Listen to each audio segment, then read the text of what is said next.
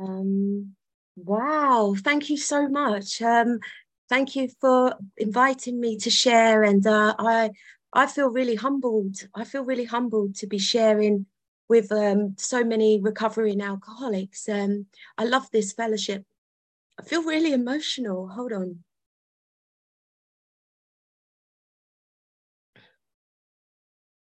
Um, I love this fellowship so much. You know, I owe my life to the fellowship. Um, I'm 11 years sober this year, one day at a time. And um, that's thanks to you guys, you know, that's thanks to everyone that turns up and does service and keeps this fellowship going, and a loving higher power that has entered my life through working the 12 steps of AA. And um, my gratitude is so, um, there's no words that can describe how grateful I am to be alive, to be sat here with you all, celebrating um, life on life's terms. I feel really emotional, sorry. Um, okay. Um, at the beginning, I was born in London. I was I'm from South London. I come from um, a line of Irish immigrants, and there was a lot of trauma and a lot of abandonment on both sides of my family. And my mum and dad were kids when I was born, and I was born into poverty. I was actually born homeless.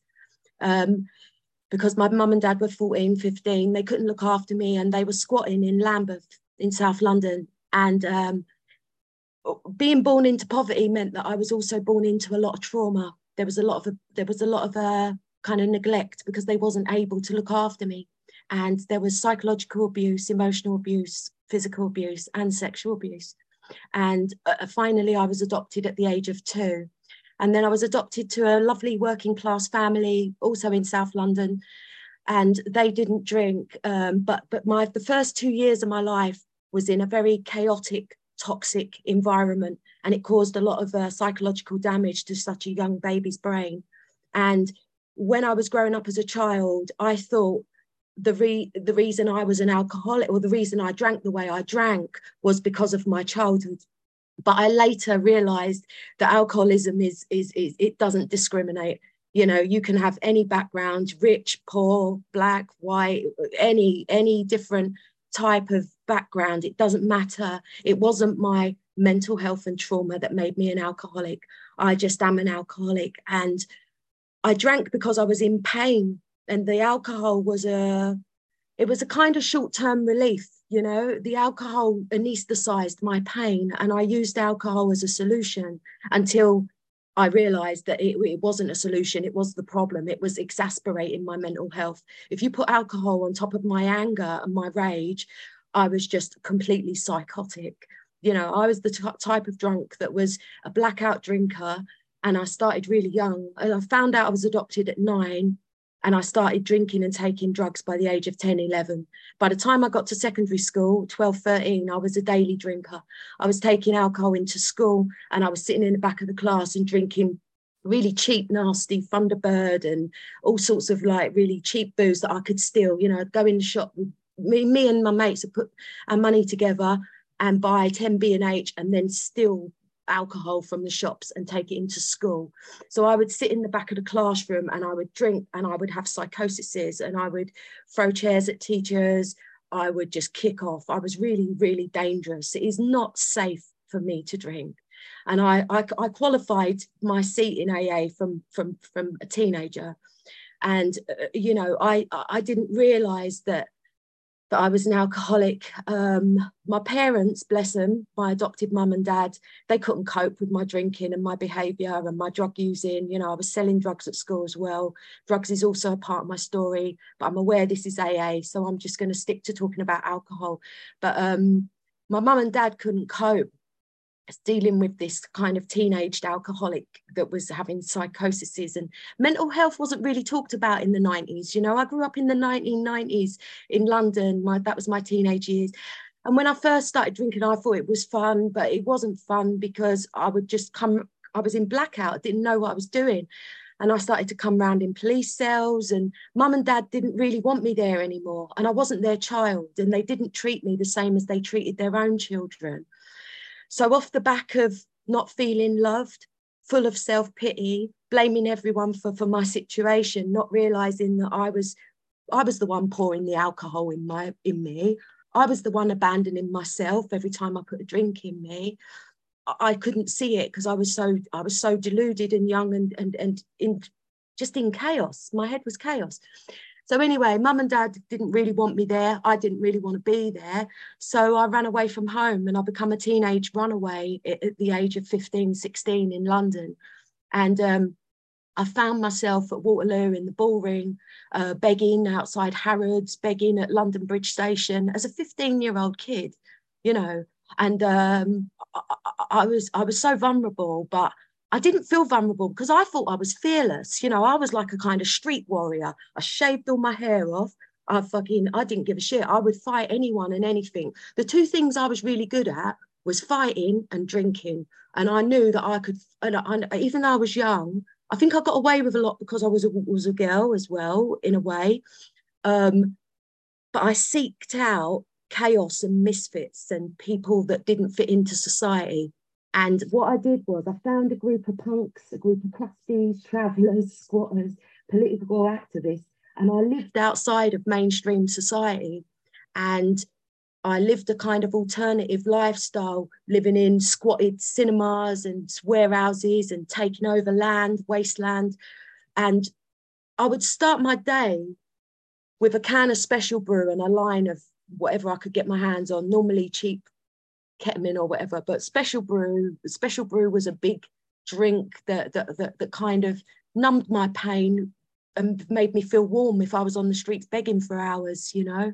And the the Hare Krishnas fed me and kept me alive on the streets and the jesus army popped along and tried to help me and and the salvation army helped me i used to go to salvation army on a wednesday and have a shower and get food and so there was sort of like um multi faiths, people that were trying to do good for, for people that were uh, vulnerable, I, I, guess, and people that were trying to do good for people. So I've got a lot of gratitude for for the people that helped me when I was on the streets. But you couldn't tell me anything. I was very arrogant. I was I was very egotistical. I thought my way. I thought I knew better than everyone else, and I, I didn't have a clue. I didn't have a clue how to do life. I really didn't. And this went on for a long time. And uh, I ended up living in a forest and living in a tree house. It was a bit like Lord of the Rings, you know. We were we were fighting for the environment, and and, and I moved into a forest and lived in an ancient beechwood with an Iron Age hill fort and blue bluebell forest with ancient trees that we were protecting from being destroyed. And it was an amazing experience. At that age, I was about 18, 19. And but again, we were called the brew crew, you know, because every day we'd wake up and we'd drink fucking brew as much as we could get down us, and we would fight the system, fight the system, fight the system. That's all I knew how to do. That's all I knew how to do was fight, drink, fight, drink. And that was my life for a long time. But I couldn't, I couldn't see that I was destroying myself in the process. And what happened was um, what happened was I I ran away to Glasgow. I was always doing geographicals. I was always trying to run away from situations because I would have psychoses and people would get scared and I and then they wouldn't want me around. And even when I was with the misfits and the punks and the the protesters and that, I still didn't fit in.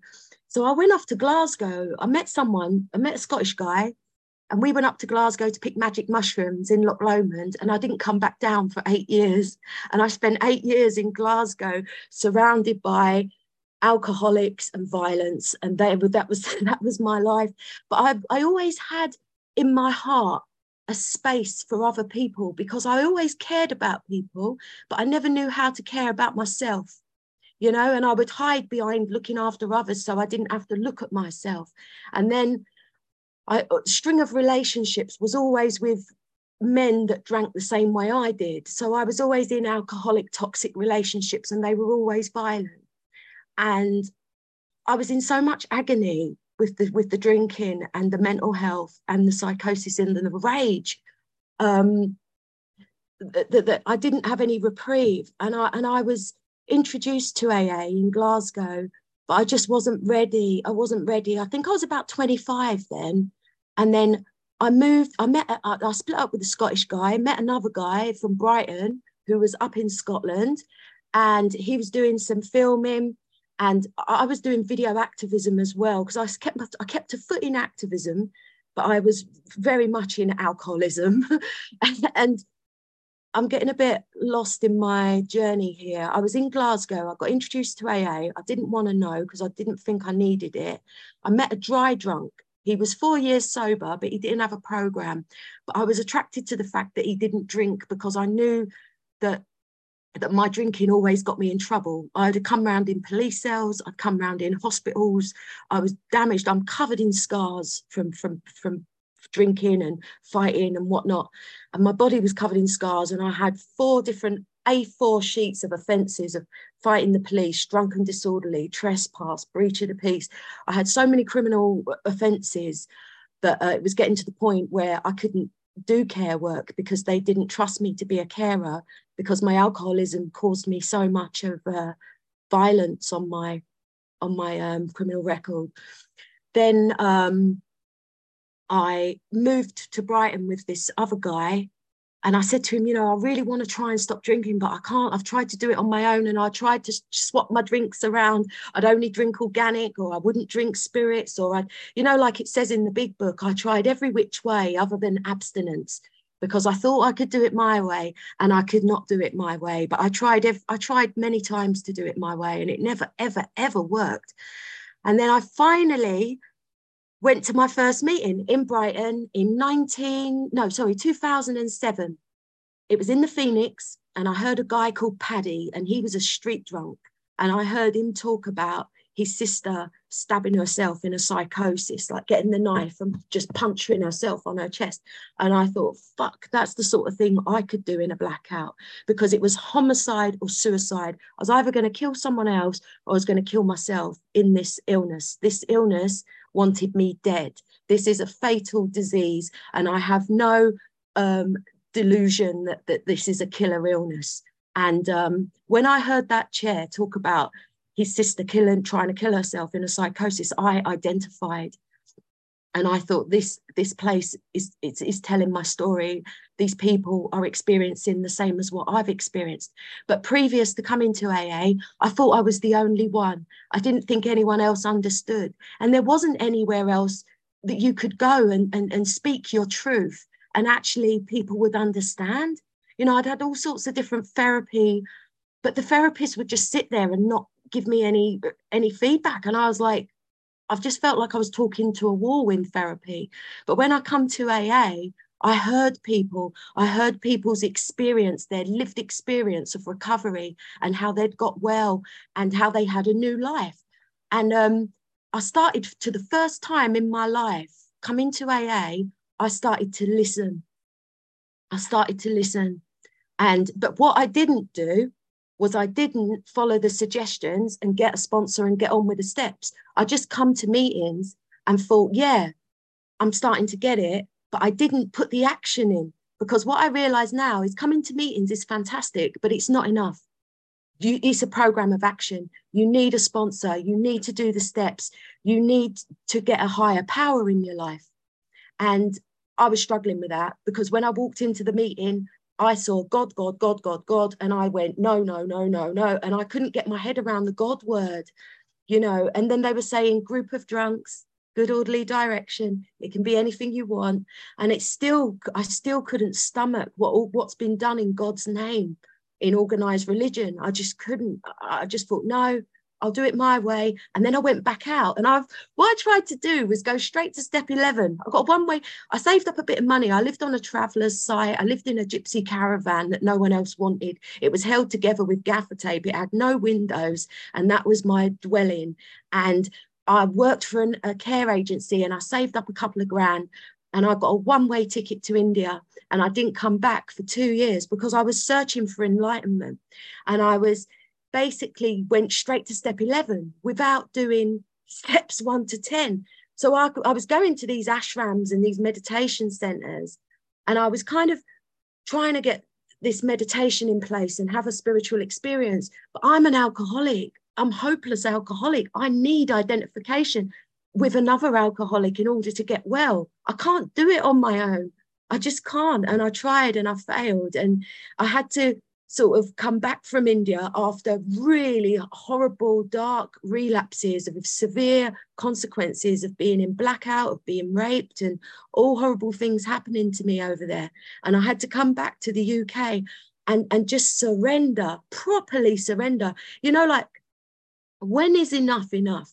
How much chaos and how much pain and suffering do you have to have before you're willing to say, I'm not fucking doing this shit anymore? I need help and I'm going to do whatever it takes to get the help and follow the suggestions.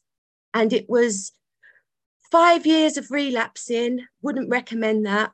Don't do that. if you're new, just get a sponsor and do the steps and start the work because that's where the magic happens. That was my experience. So 20, 2012, I came back to Brighton. Uh, I tried to get in the recovery project, but they had a three month waiting list.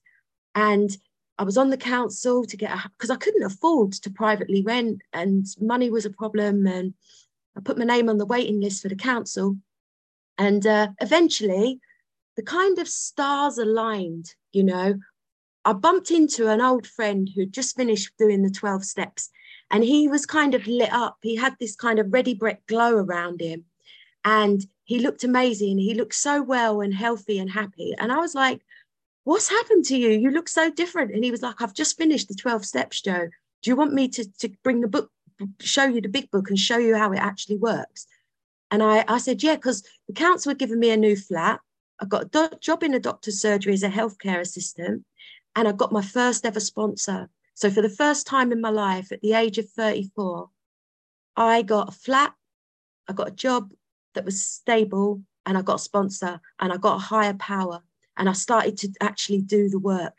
And from that day onwards, my life changed miraculously. From putting the pen to the paper and writing down step one, how am I powerless? How am I unmanageable? What's actually happened here in my life? that's when that's when I started to heal. That's when I started to see it in black and white.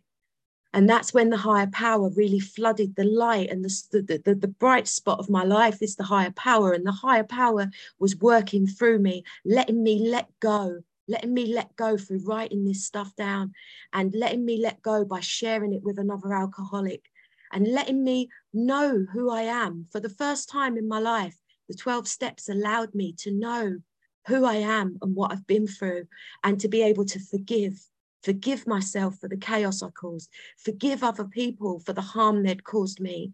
The 12 steps helped me to heal so profoundly that my life started to drastically change. And there was like a 360 degree turn happening where I started to thaw out. I started to, the, the, the anger started to shift, the pain started to leave, and I started to feel better. And uh, the interesting thing is, is that my birth mum, who I never knew, who I was taken away from at the age of two, she died at the age of 34 and her body was found on a park bench in Clapham Common and she'd overdosed on drink and drugs. There was rumours that somebody had spiked her drink and murdered her. And I got sober at the age of 34, the exact same age that my mum died of this illness. Or, you know, she was a street drunk and I talk about street drunks a lot because I was a street drunk. And, and the first chair I heard was a street drunk. And my mum was a street drunk who, who, didn't, who didn't get the program. And she's dead. So I'm so grateful to be alive because I know that if I didn't find you, if I didn't find this program, I wouldn't be sitting here now. And it's interesting that I've actually got a fellow here with me this evening who was on the streets last night. And the the the power that my higher power spoke spoke to me when I saw my, this fellow's message on social media that he was struggling in the park five minutes from where I live with a tent in the freezing cold and the rain because he'd relapsed and been thrown out of a recovery project. He was going to end up possibly freezing to death on the streets. And I just knew in my heart there is absolutely no way that I would let a fellow, a friend, uh, someone I've met a few times who I trust, you know, to, to, to come into my home and not rob it blind. But even if they did, I wouldn't care because I know in my heart I've done the right thing of going out there and helping you. And now I'm not saying that for, for ego or praise. I'm saying that because that is the power of this program. That is the power of how we help one another stay alive in these rooms. My sponsor has helped to save my life.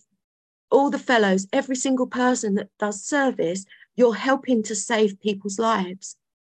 And, you know, there has been a miraculous change in my life through this program. And it's a program of action, but it's gratitude in action because service, service is gratitude in action. When I turn up and carry a message, just like I am here tonight, carrying this message, being of service, that's me showing gratitude for, for, for you guys keeping me alive because hopefully what I'm sharing will help keep someone else alive. And I find that amazing. You know, I think this is incredible how God works through us. And, you know, today with with with the fellow we we read the doctor's opinion. And it was so lovely to hear him read out the doctor's opinion. And i know it's men for men and women for women but when somebody's potentially going to die on the streets i just had to do what the right thing to do was. So listening to him read out the doctor's opinion today was so humbling to be reminded that, the, that, that this illness is so clever how Bill and Bob, how the founders, how the founders of this fellowship, one alcoholic helping another, and how many millions of us are recovered or are recovering, millions and millions across the whole world, thanks to those two founders, Bill and Bob. It blows my mind.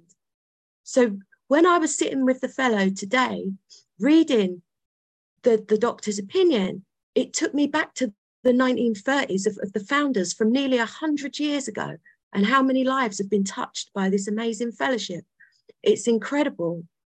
Um, so, yeah, understanding this illness that's centered in the mind, the obsession, and how the obsession comes from the phenomena of craving and the physical component. The physical, once we pick up that first drink, we cannot stop. We are not normal drinkers.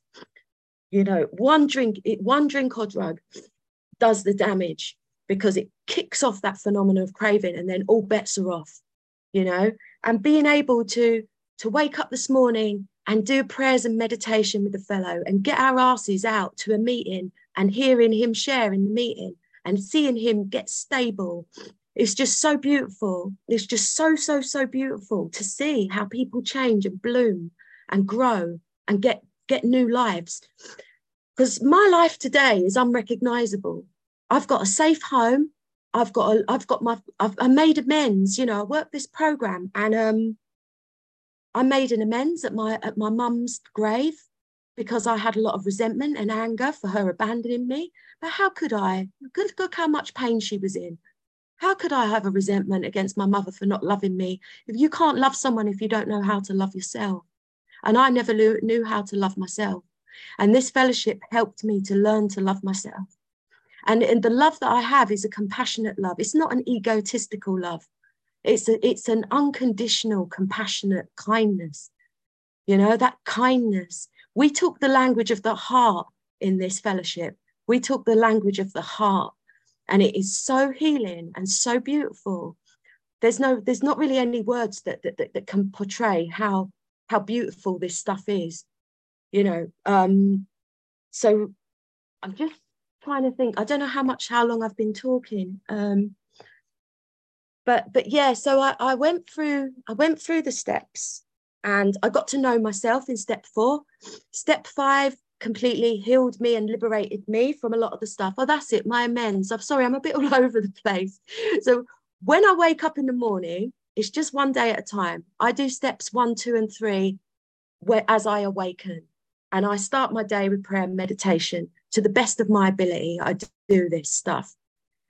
During my step four, I wrote down every resentment I had and I turned all that resentment into forgiveness. And then I shared it with someone and I became liberated from it. Then I got to know myself. I got to own my shit. I got to accept that I'm angry, that I've got flaws and defects, but they don't define me. They're just part of human. What the 12 steps done was it allowed me to take those toxic negative emotions and turn the dial down. Turn the dial down. I humbly, humbly ask God on my with my forehead to the ground. I ask God to remove my shortcomings. I ask God to guide me. I ask God to live in my life, to live in my heart and, and through my actions. And I and I feel loving compassion and kindness in my eyes. I train my senses to be compassionate. So I look at people with compassion. I listen to people with compassion. I try my hardest to speak with compassion. I'm like the polar opposite of what I was like when I was drinking when I was drinking, I was the polar opposite. It was full of darkness, full of hatred. Now I'm recovered. I'm full of love and I'm full of light. And helping others is the spotlight. You know, that the spotlight, the bright spotlight of my life comes from chapter seven, working with others, because service has been the backbone of my sobriety. And without service, we'd have no fellowship. And without service, I'd have no sobriety. So every bit of service to come out of self, dissolve my ego, be of service and think of others, constant thought of others. And that's how I've got, you know, through being in recovery for 10 years, this past 10 years has been the best 10 years of my life. And it and I am genuinely happy, joyous, and free today, one day at a time. I've got a job I absolutely love. I work for the NHS and I work, funnily enough, as a, as a healthcare professional with mental health. And I talk about recovery day in, day out. I've got 100 patients on my caseload, and I talk to them about compassion and kindness and meditation and mindfulness. And if they've got addiction issues, I signpost them to CODA, to SLA, to AA, to ACA, to, to whatever, there's multi fellowships, there's multi 12 step programs, and I talk about the 12 step programs in my profession because today I'm of service and I'm doing God's work in my job, and it's very, very humbling. And um, I'm just trying to think where I'm going from here. My life has changed. That's the thing I was going to say. You know, those four A4 sheets of criminal records that I mentioned I had? They've all cleared because I'm 10 years sober. I've got no offences on my records. So, thanks to being sober and being in recovery, all those offences that I had when I was drinking were wiped clean. And that's how I was able to get my job because of being clean and sober. So, I'm not exaggerating when I say I owe my life to AA. I owe my life to you lot and to my higher power because I've got a beautiful life.